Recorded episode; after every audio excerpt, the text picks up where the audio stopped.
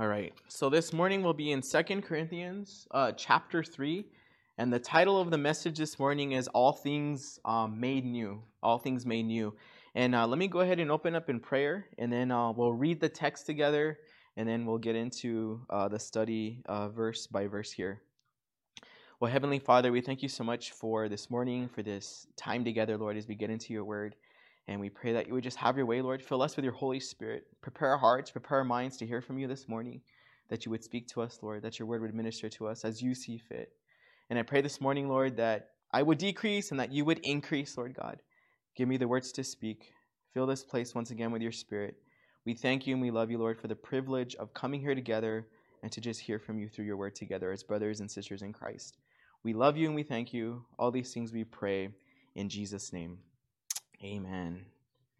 So this morning, as I said, we'll be here in this third uh, chapter of um, Second Corinthians. And on, on Wednesdays, you know, we've been going through the book of Genesis with the men, and uh, we've been talking about the covenant that was made between Abraham and the Lord. And um, it actually led me to this chapter because here in this chapter, and we're going to see this morning, it gives us a nice comparison between the old and the new covenant, which we now have in Christ Jesus. And as I was studying through this chapter here in Second Corinthians, what actually came to my mind was, um, was a forest fire. And you're probably wondering, a forest fire? Well, I don't know how many of you have been in a forest fire before, but when I used to live up north in Colorado, um, I experienced several forest fires. And when there's a forest fire, you know, the fire is going to burn everything that's in its path. It's going to burn the trees, the plants, all the vegetation. It's going to burn the structures. Unfortunately, it's going to kill animals that are in the path of the fire. And um, what happens is when you have a fire, it actually changes the chemistry of the soil and the rivers.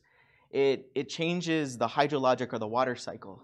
And what happens is you have like this ecological change that takes place and things are made new as the forest comes back. And similarly, in Christ Jesus, we are made new by the power and the person of the Holy Spirit. We're born again in Christ Jesus, and we're a completely different person. Um, similarly to what the forest will look like after the fire, it's a completely different place, um, but for the better. And today, Paul, here in 2 Corinthians chapter 3, he's going to speak of what this change looks like in the new covenant. And the fact that the glory of the new covenant is everlasting when you compare it to the old covenant. So, what we're going to see here as we go through this are 10 differences between the old and the new covenant, and the fact that there is only everlasting glory in one of them. Okay? So, before we get into the, the text, let me go ahead and read it to you. Um, I'm going to start in chapter 2, uh, verse 17, and then I'll work my way into chapter 3.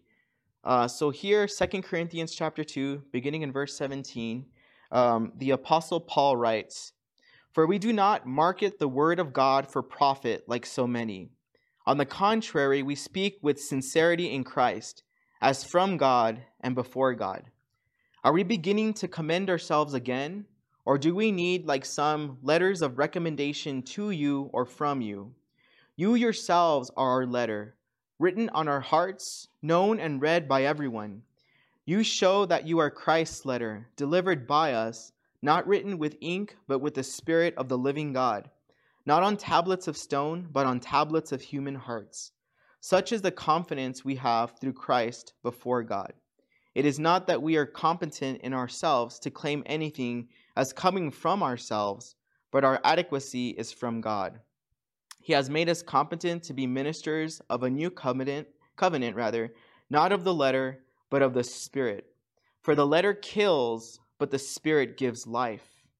Now, if the ministry that brought death, chiseled in letters on stones, came with glory, so that the Israelites were not able to gaze steadily at Moses' face because of its glory, which was set aside, how will the ministry of the Spirit not be more glorious? For if the ministry that brought condemnation had glory, the ministry that brings righteousness overflows with even more glory. In fact, what had been glorious is not glorious now by comparison, because of the glory that surpasses it. For, for if what was set aside was glorious, what endures will be even more glorious. Since, then, we have such a hope, we act with great boldness. We are not like Moses, who used to put a veil over his face to prevent the Israelites from gazing steadily until the end of the glory of what was being set aside. But their minds were hardened. For to this day, at the reading of the old covenant, the same veil remains. It is not lifted, because it is set aside only in Christ. Yet still today, whenever Moses is read, a veil lies over their hearts. But whenever a person turns to the Lord, the veil is removed. Now the Lord is the Spirit, and where the Spirit of the Lord is, there is freedom. We all, with unveiled faces, are looking as in a mirror at the glory of the Lord and are being transformed into the same image from glory to glory. This is from the Lord who is the Spirit. Amen. So, the first thing we're going to see here um, in the text is in the first three verses of chapter 3. Okay? And here Paul is speaking of these letters of recommendation. All right? That's just how he begins this chapter. So, if you look at verse 1, he says, Are we beginning to commend ourselves again, or do we need, like some, letters of recommendation to you or from you? Now, in 2 Corinthians chapter 2 verse 17 where we first started reading, there Paul declares, he says, "For we are not as so many peddling the word of God, but as of sincerity, but as from God, we speak in the sight of God in Christ." So here Paul was reminding the Corinthians that he was not in the ministry for any type of personal or any type of financial gain. And when you think about the gospel message, you think about what was happening in the time that Paul was ministering, there was a group of people there that were called Judaizers, and they were mixing law and they were mixing grace. They were suggesting that you couldn't come to Jesus until after you fulfilled the law of Moses. And we know, of course, that that's not true. And this is what these individuals were doing. And here, Paul, he's talking about these letters of recommendation. And often in the early church, in those times, you know, Christians would walk around, they would have these letters of recommendation.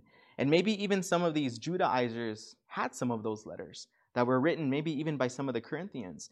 But, anyways, these letters, they would actually validate their ministry. Um, however, Paul is telling them here that he doesn't need these letters. Their lives validated um, his ministry in Christ Jesus. And when you think about ministry, as you serve the Lord, success in ministry is dependent on your faithfulness. It's not necessarily numbers, it's not necessarily how big your church is or how big your pulpit is, but rather your faithfulness to the Lord. And often when I think about this, it reminds me of the weeping prophet. You think about Jeremiah, right? Uh, 40 years, a 40 year ministry, not one convert. But yet, when he wanted to quit, the word of God was like a fire inside his heart, and he couldn't stop. And this, in my, in my mind, in my heart, is success in ministry because of the fruit that was shown in his life, because of his faithfulness um, to the Lord. That's what validated Jeremiah's ministry. In the case of Paul, here in verse 2, he says, You yourselves are our letter, written on our hearts, known and read by everyone. So Paul tells them that he doesn't need these letters of recommendation. Okay? His letter was represented through their lives. And you know, there's nothing wrong with like a letter of recommendation. You think about even ministry now, and you have like the certificate of ordination. Um, there's nothing wrong with those things. But can you imagine, like in the case of Paul, having these living letters? You think about Paul, he came to the Corinthians, these heathen idolaters, and then he led them to Christ, and then their lives were changed. Their changed lives were his living letter of recommendation. They validated Paul's ministry. And when you look at verse 3, he says, You show that you are Christ's letter, delivered by us, not written with ink, but with the Spirit of the living God, not on tablets of stone, but on tablets of human hearts. So, Paul's letter was their changed lives once again. You think about this, and I love what Wiersbe says regarding this. He says, The test of ministry is changed lives, not press releases or statistics.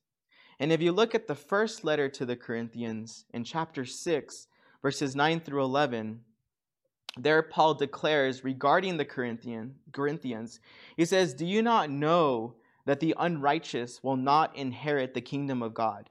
Do not be deceived. neither fornicators, nor idolaters, nor adulterers, nor homosexuals, nor sodomites, nor thieves, nor covetous, nor drunkards, nor revilers, nor extortioners will inherit the kingdom of God. And such were some of you, he says, and such were some of us as well, before we came to Christ. But you were washed, but you were sanctified, but you were justified in the name of the Lord Jesus and by the Spirit of our God. So they were made new in Christ Jesus.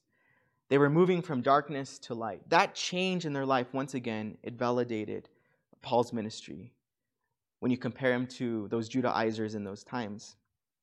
And when you think about your life in Christ Jesus, all of us have a living letter of recommendation. Think about your own testimony. I like to call it our boastimony, right? How the Lord changes how we were before coming to Christ and how we are after uh, coming to Christ. And every single day, we're adding to that living letter of recommendation, and people read us. And sometimes we might be the only Bible someone will ever read, our changed life. And that's where we have to be. We have to be careful, right?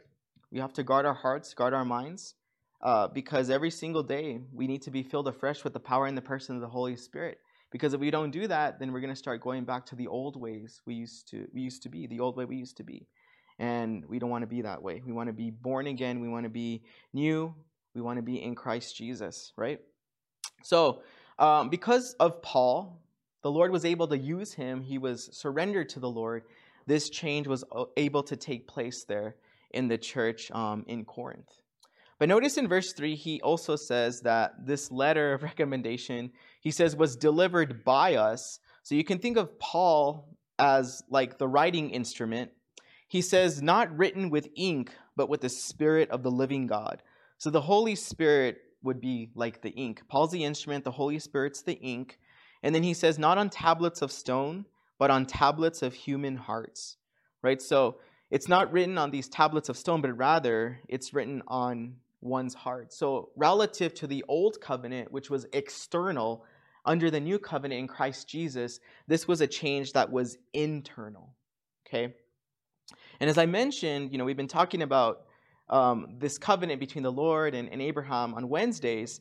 And when you think about the word covenant, um, you can think of like a promise or um, an agreement. And with the old covenant, this was a covenant of works. And this covenant was delivered by God to Moses, and it depended both on God and on man. And I believe because it depended on man, that's what made it disastrous. Because there was nothing wrong with the covenant, there was something wrong with us, with man right? We couldn't keep all of those commands, we couldn't fulfill those things. But under the new covenant, you think about the message of the cross, right? Number one, that Jesus died for our sins. Number two, that Jesus was buried. Number three, that Jesus rose from the dead three days later, right? We put our faith in that message. There's an element of repentance in our life, right? There's a change in our life. That is what makes us righteous in the sight of God. Everything there was dependent on God Himself. Um, however, we are responsible to freely receive that by faith, right? Because of grace that's been given to us through his son Jesus Christ. So this leads to the first difference between the old and the new covenant.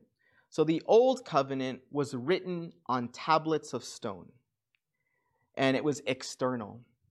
The new covenant was written, written rather on the heart of man. So this was an internal change by the power and the person um, of the Holy Spirit. So that's a big difference there that we see. Now, in the next few verses, we're going to talk a little bit about the ministers of this new covenant, okay? And then we're going to speak about Paul, and then we'll talk a little bit about us as well as followers of Jesus Christ.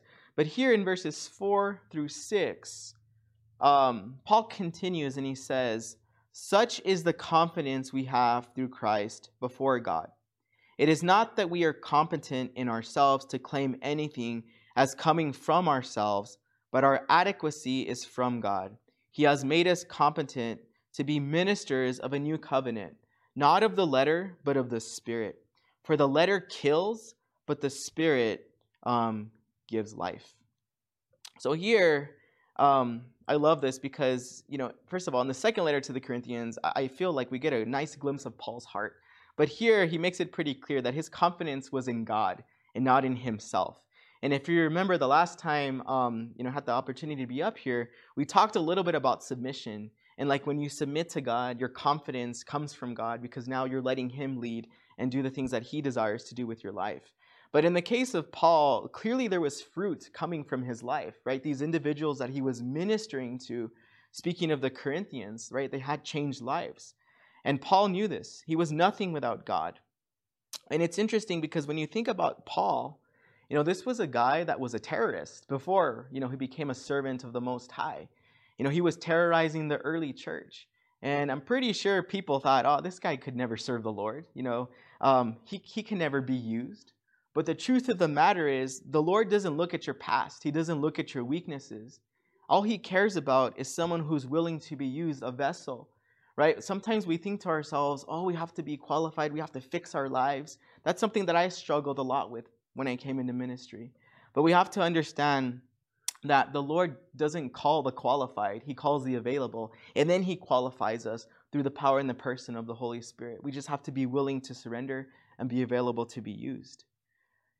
And when you think about Paul, um, that's what happened to him, right? He had this wonderful experience on his way to Damascus. And now he's like one of the greatest servants that we read about in the Word of God. And here he is, changing these lives, being used to change these lives because his confidence was in God, not in himself. So in verse 6, it says here, he has made um, he has made us competent to be ministers of a new covenant, not of the letter, but of the spirit. For the letter kills, but the Spirit um, gives life. So God has made us sufficient to be ministers of the new covenant, just as He has Paul, which leads to our second difference between the old and the new covenant. So the old covenant, remember, was ministered by Moses. And the new covenant, Jesus' disciples are ministers of this new covenant. And he continues, and actually it's in the same verse here. He says, Not of the letter, but of the Spirit. So here we see a third difference between the old and the new. The old covenant was a covenant of the letter, right? A covenant of the letter. And the new covenant was a covenant of the Spirit. A covenant of the Spirit. And then Paul also says that the letter kills, because the law, you think of the old covenant, right? It condemned all who failed it. And everyone failed it, right? Like nobody could keep that. It exposed us, right? And it kills us before God. Which leads to the fourth difference. The old covenant was a covenant which kills, while the new covenant is one that gives life, right? It makes us alive, right? It makes the old pass and it brings newness, right? The old is made new again in the in the new covenant. Now, the old covenant, when you think about the old covenant, it was designed to make us aware of sin, okay, and to convict us. There was nothing wrong with it. It was just, it was us. There was something wrong with us, right? Romans 7 5, the Apostle Paul says there, For when we, when we were in the flesh, the sinful passions which were aroused by the law were at work in our members to bear fruit to death, right? And we know that the wages of sin um, is death. So it was us. It wasn't it wasn't the covenant itself, but it was us. We couldn't keep all of those commands. We couldn't possibly fulfill that. So Paul says that the spirit of the new covenant gives us the law. It's written in our hearts, and it allows us to, to be directed by the Holy Spirit, by the Lord Himself. It's a way of living.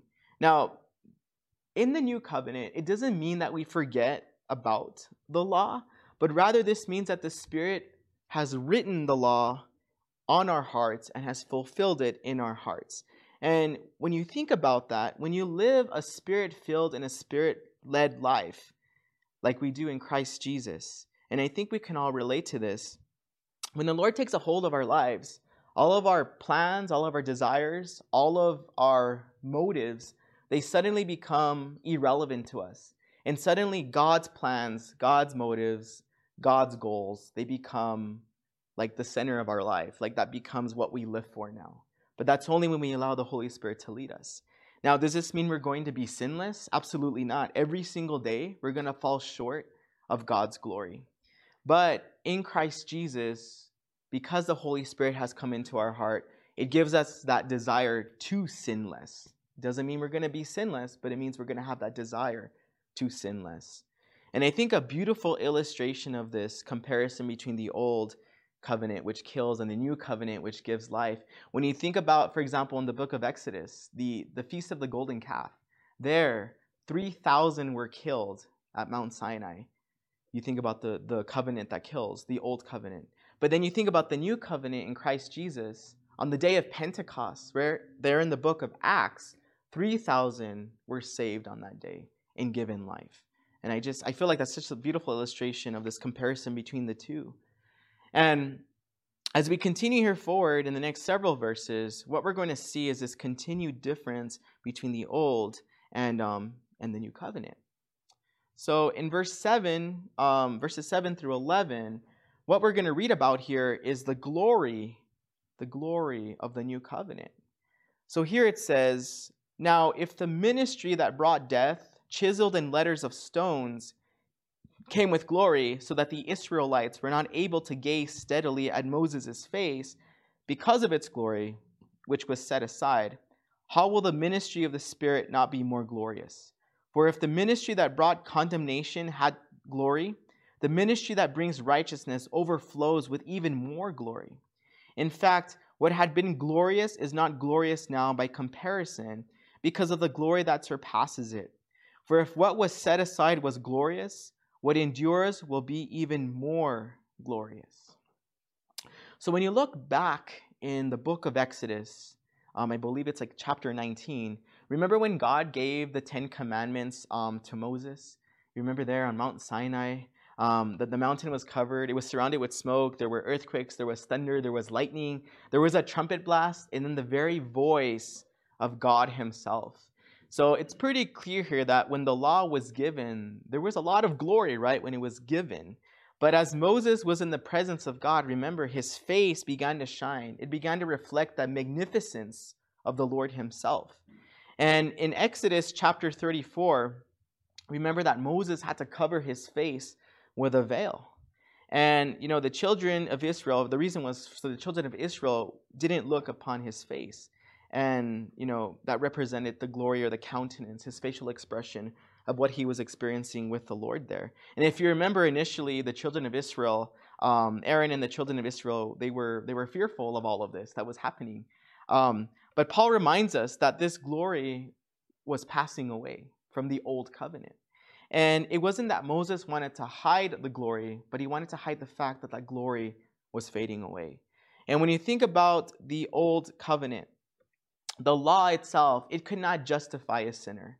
The law could not give a sinner righteousness. The law could not give a sinner the Holy Spirit. The law could not give a sinner an inheritance or give life or give freedom. That's only possible through the new covenant in Christ Jesus. And you think about the glory of the law, the old covenant, that was a ministry that led to death, constant condemnation. It pushed people further away um, from the Lord. And you know, I was thinking about this this past week. Uh, for many young people, it was their it was their last week of school, and you know, a lot of the a lot of the young people in our region are, are off on spring break now. And when I'm not here serving at the church, uh, my tent making is um, I, I, teach chemistry and physics at a, at a early college high school, and I can tell you when you tell young people not to do something, they're gonna do it even more so. So I think we can relate to this in the sense that the law told us what not to do, and because of our human nature, our sinful nature, um, we would do it even do it even more so, right?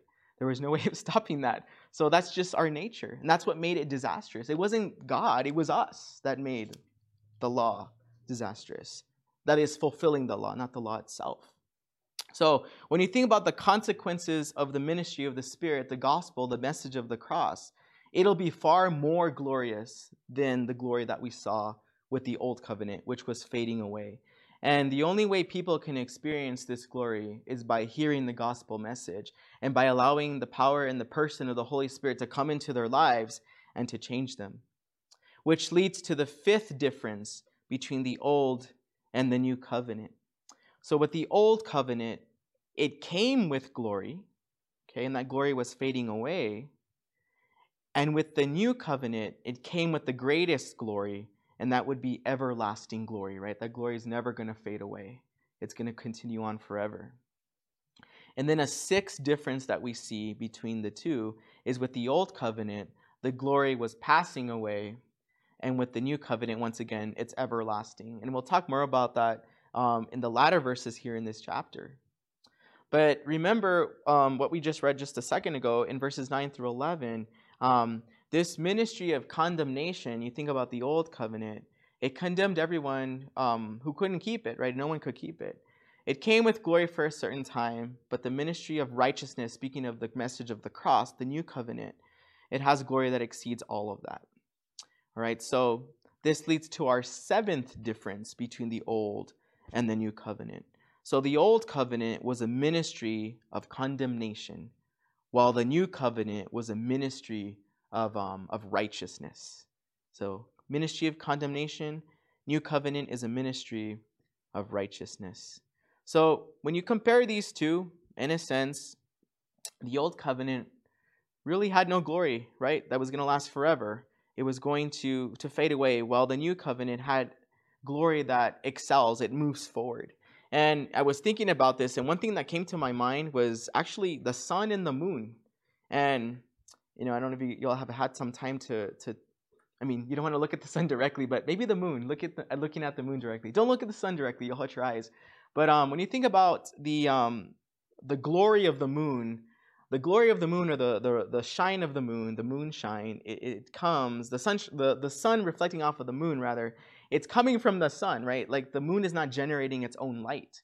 And when you think about the, the radiance or the flux or the energy that's coming off of the sun, um, you know, that shortwave radiation that's heating the planet, that is what's being reflected off of the moon. So when I think about the moon, I think of the old covenant because, like the old covenant, the moon depends on the sun to reflect that light or that glory.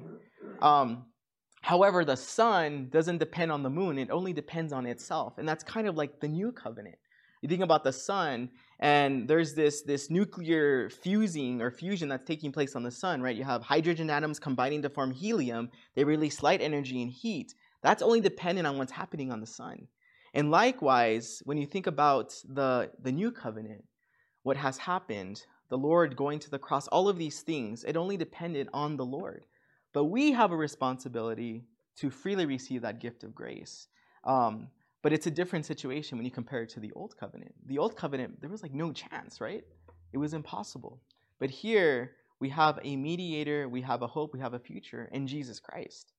And it doesn't depend on man anymore, it just depends on God. And once again, we do have that responsibility um, to receive that, that love, that grace through faith.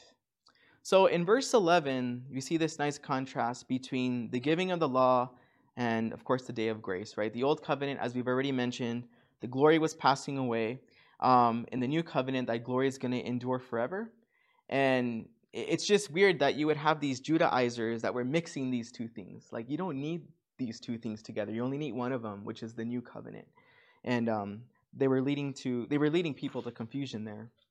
So our eighth difference that we see here uh, with the old covenant and the new covenant, the old covenant was destined to be done away with, and the new covenant was destined to last forever. And in fact, we see a reference to this if you look in the book of Hebrews. There, the author of Hebrews in chapter 8, verse 13, there he speaks of the old covenant. He says, in that he says, a new covenant he has made the first obsolete. Now, what is becoming obsolete and growing old is ready to vanish away. And in the new covenant, Hebrews 13, 20 through 21 tells us, Now may the God of peace, who brought up our Lord Jesus from the dead, that great shepherd of the sheep, through the blood of the everlasting covenant, make you complete in every good work to do his will. So, kind of a sharp contrast there. The old becoming obsolete, and the new excelling or moving forward um, in Christ Jesus. Now, in the next uh, four verses, we're going to see what the character of this new covenant looks like, verses 12 through 16. So it says here, or Paul writes, Since then we have such a hope, we act with great boldness we are not like Moses, who used to put a veil over his face to prevent the Israelites from gazing steadily until the end of the glory of what was being set aside. But their minds were hardened. For to this day, at the reading of the old covenant, the same veil remains. It is not lifted because it is set aside only in Christ. Yet still today, whenever Moses is read, a veil lies over their hearts. But whenever a person turns to the Lord, the veil is removed. So notice here um, in, in that 12th verse, the, the hope that is spoken of here, as we know, is the fact that that gospel message, right, the new, under the new covenant in Christ Jesus, that will never fade away. And because of this, we can speak with great boldness, hiding nothing. We don't have to wear a veil, right? Because of our hope and our promise in the, um, in the new covenant. When you think about the old covenant, that separated us from God. But the new covenant unites us with God. And because of this, we can come boldly to his throne of grace. So part of this, this um, new covenant was the fact that God came to this planet in the form of a man named Jesus, his son, right? And because of that, Jesus experienced things that we have experienced, and therefore he's identified with us. Though he was sinless, unlike us, um, and because of this, we can come boldly to his throne of grace. Verse 13, remember Moses, he lacked boldness under the first covenant, um, a covenant that was fading away, right? The, the glory of it. So he wore a veil. It's not that he wanted to hide the glory itself, but rather he wanted to hide the fact that the glory was fading away. Which leads to our ninth difference between the old and the new covenant. So, with the old covenant, it was veiled, it covered the glory. In the new covenant, it's unveiled because of the everlasting glory that comes with it. And when you look at verses 14 and 15, the children of Israel in that time, they were unaware of what Moses was really hiding. And, and Paul tells us here that the Jewish people of his day, they still held on to the law. And they did not, they did not realize that that glory of the law had passed away. And it was now being fulfilled through Jesus Christ. And this veil still lies on their hearts and we still and they still believe rather that there's something more glorious when it comes to the ministry or the law of Moses. And then in verse 16 it's very clear here that it's only through the knowledge of Jesus Christ that that veil can be lifted. So this veil must be removed from one's heart. And you know, we're talking about Jewish people, but really in essence it's everybody, Gentiles as well. Those that do not have a relationship with Jesus Christ they have a veil over their hearts as well. And that veil needs to be lifted. And that's only possible through Jesus Christ because veils separate us from God. And those veils, once again, can only be lifted when they hear the gospel, when they allow the Holy Spirit to come into their lives. And this is where we come in as believers, as followers of Jesus Christ. And you know, this is something we've been talking quite a bit about um, in the youth group. You know, as we've been going through the Gospel of Luke, there, you know, you think about this treasure that's been given to us. Um, you know, this is something we don't just want to hide. We want to share this with everybody around us, and it's this love of Jesus Christ. Especially right now with everything going on, a lot of people who are not in Christ are afraid. They're losing hope with everything happening in the world, and even whatever's happening in their own lives. And we want to give them that message of hope that message that saves, that message that gives life. And that's only possible if we allow the Lord to use us. And we need to have that heart of evangelism, that heart of compassion. And in fact, in Romans chapter 15, verses 20 through 21, Paul makes it pretty clear here. We need to go beyond these four walls. He says, And so I have made it my aim to preach the gospel, not where Christ was named, lest I should build on another man's foundation.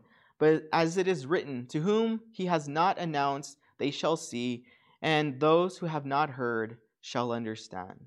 And I think as believers, sometimes we think the world's our enemy, but we have to understand that the world is our harvest field. They're not our enemies. Our enemy is our own hearts becoming hardened towards others, and that's what we have to be careful of. And as ministers of the new covenant, you and I, all who have called upon the name of the Lord, People are reading our lives every single day. We're these living letters of recommendation for the faith, as Paul mentions at the beginning here. But it's not enough. People can't just see how we live. We have to vocalize that gospel message so they have the opportunity to receive it. Um, but we also have to be careful because we're not going to change people. I know that this can be a difficult thing, especially when you're trying to minister to family. I think it's harder with family than with strangers because you want to change them, you want them to know the Lord. But the Lord's timing, in my opinion, has never been my timing, and only the Holy Spirit can lift that veil. We can't lift those veils. We can try, but we're not going to. It's only through the power and the person of the Holy Spirit, just like He did in your life and in my life. And I'm so grateful that the Lord didn't give up on me because He doesn't, and people kept praying for me as well for that veil to be lifted. Okay? Now, in verse 17, uh, the, Paul continues. He talks about the liberty the freedom that we have in the new covenant. He writes there, Now the Lord is the Spirit, and where the Spirit of the Lord is, there is um, there is freedom. Okay. So here we see a reference to the Holy Trinity. Here he's speaking of the Spirit of God. And in the case of Moses, you know, Moses had the liberty to meet with God um, one on one, face to face, without a veil, right? It was the presence of the Lord that gave him that liberty, that access. But we too, under the new covenant, we have complete access to the Lord. I mean, we don't see him face to face right now, but we have the power and the person of the Holy Spirit living inside of us. We have the Word of God. We have the mirror of God's Word, right? Because He is the Word. So we have that complete access to Him um, through those avenues. One of these days, we'll get to see Him face to face. Not at this moment, but I'm looking forward to that day. But unlike Moses, right? um, we all have that, that access and that opportunity. In that case, it was only Moses that had that opportunity. And I love what Oswald Sanders says regarding this. He says, Freedom in Christ is equal to freedom to serve one another and our master, and to obey and to worship him. So, because of our access to the Lord, now we are able to be set free from the bondage of sin because we can come to him whenever we want or whenever we desire to. Um, to ask for his forgiveness and to ask for his help. Now Ephesians 2:18 tells us, "For through him we both have access by one spirit to the Father." So once again, unlike the old covenant, we don't need a high priest as a mediator between us and God, right? Um, it's through him, Jesus Christ, right? He's our mediator. He's the one between man and God. We can approach him boldly, right? We can approach God in Jesus' name. And then we can see here by one Spirit, speaking of the Holy Spirit, our helper, we have complete access and we can experience the presence of God in our lives now. Like we don't have to wait until we see Him face to face because we have all of these resources at our fingertips now in Christ Jesus. So this leads to our 10th difference between the old and the new covenant. So in the old covenant, man was our mediator, right? It was Moses.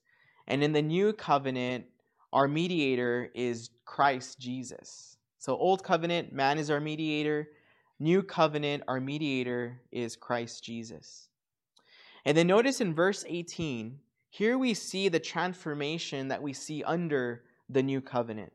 It says, We all, with unveiled faces, are looking as in a mirror at the glory of the Lord and are being transformed into the same image from glory to glory this is from the Lord who is the Spirit. So from verse 16, we know that when we turn to the Lord, um, we have an unveiled face. Okay, so then what then? What does that mean? So under the old covenant, only Moses had that capability of beholding the glory of the Lord unveiled. But under the new covenant, we have that complete ability. When you think about beholding, think about like a mirror. Think about the word of God as the mirror of God's word. James 1 22 through 25 tells us, But be doers of the word and not hearers only, deceiving yourselves. For if anyone is a hearer of the word and not a doer, he's like a man observing his natural face in a mirror. For he observes himself, goes away, and immediately forgets what kind of man he was.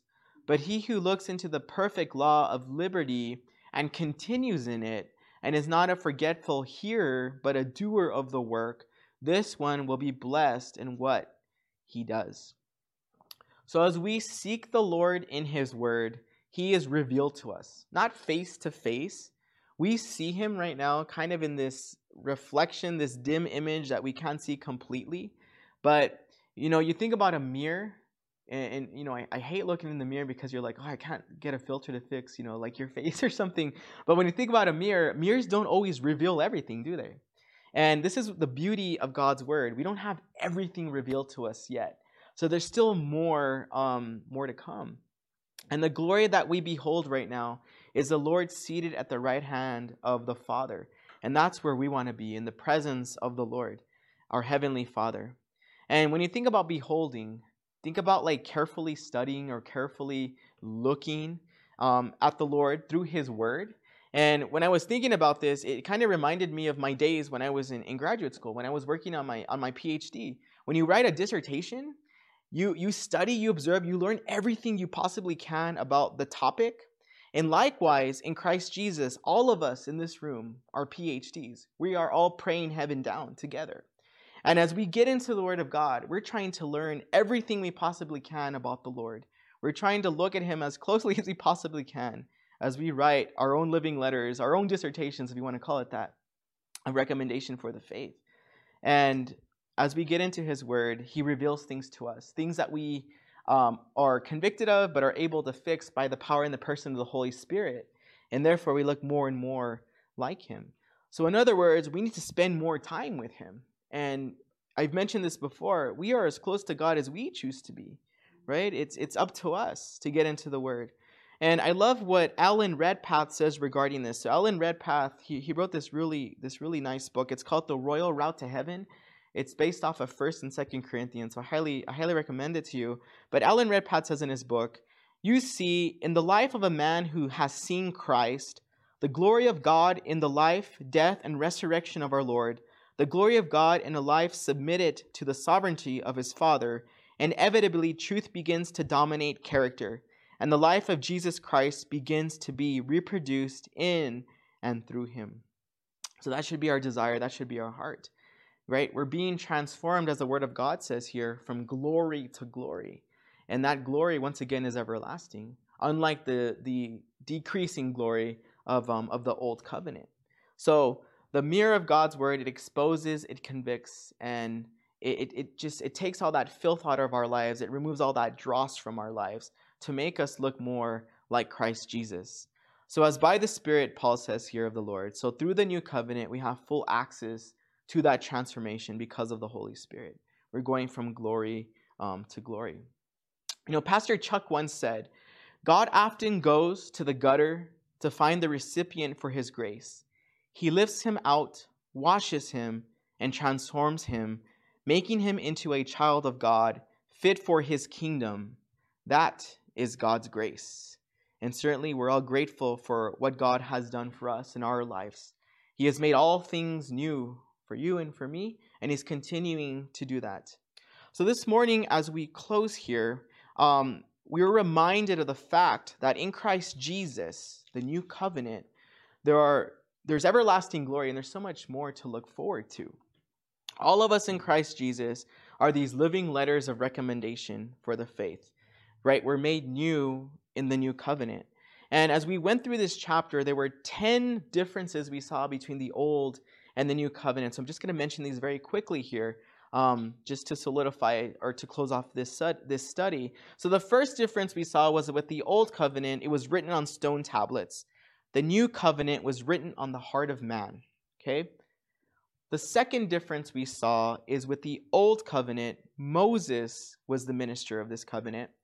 And in the new covenant, Jesus' disciples were the ministers. The third difference we saw was with the old covenant, it was a covenant of the letter, and the new covenant was a covenant of the Holy Spirit. The fourth thing we saw was that the covenant was the old covenant was one that killed, while the new covenant was one that gave life. It made us alive again. It made all things new again. The fifth difference we saw was with the old covenant came the glory, right? The glory came when it was given and then it started to fade away. But with the new covenant, it came with the greatest glory, and that glory would be everlasting, it would last forever. The sixth difference we saw between the old and the new covenant in the old covenant, the glory was passing away, and the new covenant, the glory was everlasting, right? Seventh difference we saw was with the old covenant, that was a ministry of condemnation. It condemned, right? And the new covenant was a ministry of righteousness, okay, because of the cross. Our sins are forgiven. Um, the eighth difference we saw with the old covenant, it was destined to be done away with, and the new covenant was destined to last forever. Ninthly, the old covenant was veiled, the glory was covered. Um, not that Moses was trying to cover the glory, but rather he was trying to cover the fact that that glory was fading away.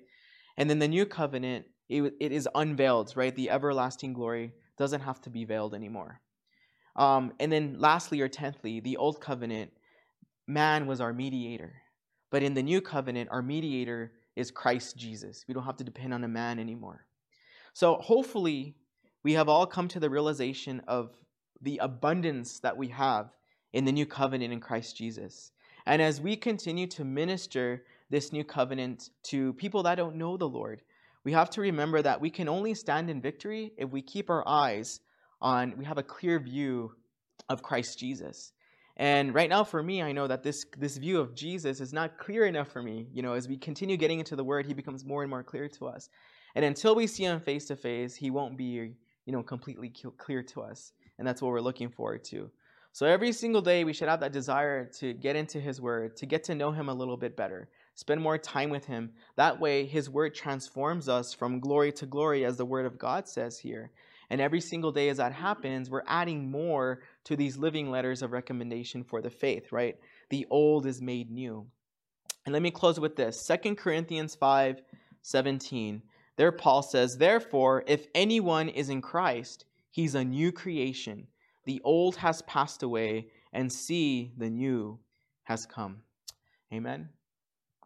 Well, if you're joining us via the live stream or maybe even here in person, and maybe you don't have a relationship with Jesus Christ, and you're struggling with everything that's happening in your life, maybe all the difficulties that are going on around the globe this morning, um, we want to give you that opportunity. And um, if that's you, if you could just close your eyes, bow your head, and just repeat um, this prayer after me. Well, Heavenly Father, this morning I come to you. I desire to declare you as my Lord and Savior. On Jesus Christ, I believe that you are the Son of God. I believe that you died for my sins. I believe that you were buried. And I believe that you rose from the dead three days later. I also recognize that I am a sinner and in need of a Savior. Lord, forgive me of the sin in my life, the sin in my heart, and please fill me afresh. Fill me with your Holy Spirit and use me for your glory. We ask these things in Jesus' name. Amen. If you prayed that this morning, we want to welcome you to the family of Christ. Um, there is a celebration going on in heaven on your behalf.